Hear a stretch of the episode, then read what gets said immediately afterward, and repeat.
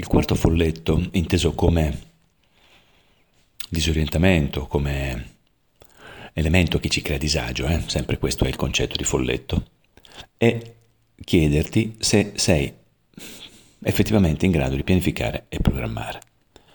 Ti sono chiare queste due parole che usi sempre, perlomeno le hai sentite da sempre, nei mondi lavoro, si usano dappertutto. E quindi anche qui bisogna che andiamo poi ad approfondire e chiederci sì, in effetti sono due parole chiare, so pianificare, so programmare. Perché queste poi trovano applicazione immediata, pratica, sugli altri due folletti che adesso ti dico, e cioè l'efficienza e l'efficacia. Cosa vuol dire efficiente? Cosa vuol dire efficace? Queste parole anche le hai sentite. Ma se ti dicessi per favore fermati un attimo, metti la pausa e rispondi alle domande che ti ho appena fatto. Sono in grado di pianificare e programmare? Cosa vuol dire? Scriviamo la definizione. Sono in grado di lavorare effettivamente per efficienza ed efficacia. Cosa vogliono dire queste due parole? Fermati e scrivile. Così poi verifichi se rispetto a quello che ti dico io hai perfettamente centrato il significato o comunque ci sei andato molto vicino. Queste due parole mi hanno subito affascinato quando 32 anni fa ho fatto il mio primo corso come allievo, perché avevo già ben presente che dall'equilibrio di queste due parole nasceva tutto. E io ero un po' incasinato da questo punto di vista. L'efficienza è la quantità di cose che fai nell'unità di tempo. Quantità di cose che fai nell'unità di tempo. Facciamo un esempio su uno che ama andare in bicicletta. La domenica mattina prende la bici e pedala. In due ore fa 100 km. È quasi uno scooter. 100 km in due ore. È un, tan- un bel pedalare.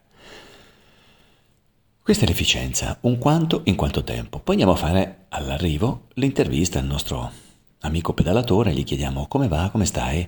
Ma dice guarda, mm, abbastanza bene, ho perso il legamento del ginocchio sinistro, mi sono fuso il menisco del ginocchio destro. Ecco, allora, non è stato efficace. L'efficacia è la qualità di quello che fai in efficienza. Hai fatto 100 km, ma ti sei rovinato le ginocchia. Che ci facciamo? Quindi l'equilibrio fra l'efficienza e l'efficacia ci dà il massimo del risultato con il minimo del dispendio energetico. Ecco perché è così importante questo binomio. Ecco perché dobbiamo perfettamente essere in grado costantemente di porci delle domande. Quello che sto facendo, quanto mi porta? Perché il massimo del risultato col minimo del dispendio lo trovo nell'equilibrio dell'efficienza e dell'efficacia. Questo ci aiuterà a pianificare e programmare meglio, questo ci aiuterà a imparare a dire di no, questo ci aiuterà a ben gestire la priorità e le urgenze, quindi è un binomio di grandissimo valore per noi e probabilmente ti sarai accorto che tante volte nella tua vita hai fatto più di quello che poi in realtà hai portato a casa e questo produce un po' di frustrazione, quindi bisogna fare attenzione. Eh? Poi il mondo ti chiederà sempre di fare, fare, fare, fare, fai, fai, fai, perché è uno dei modi che hanno per governarci, per gestirci.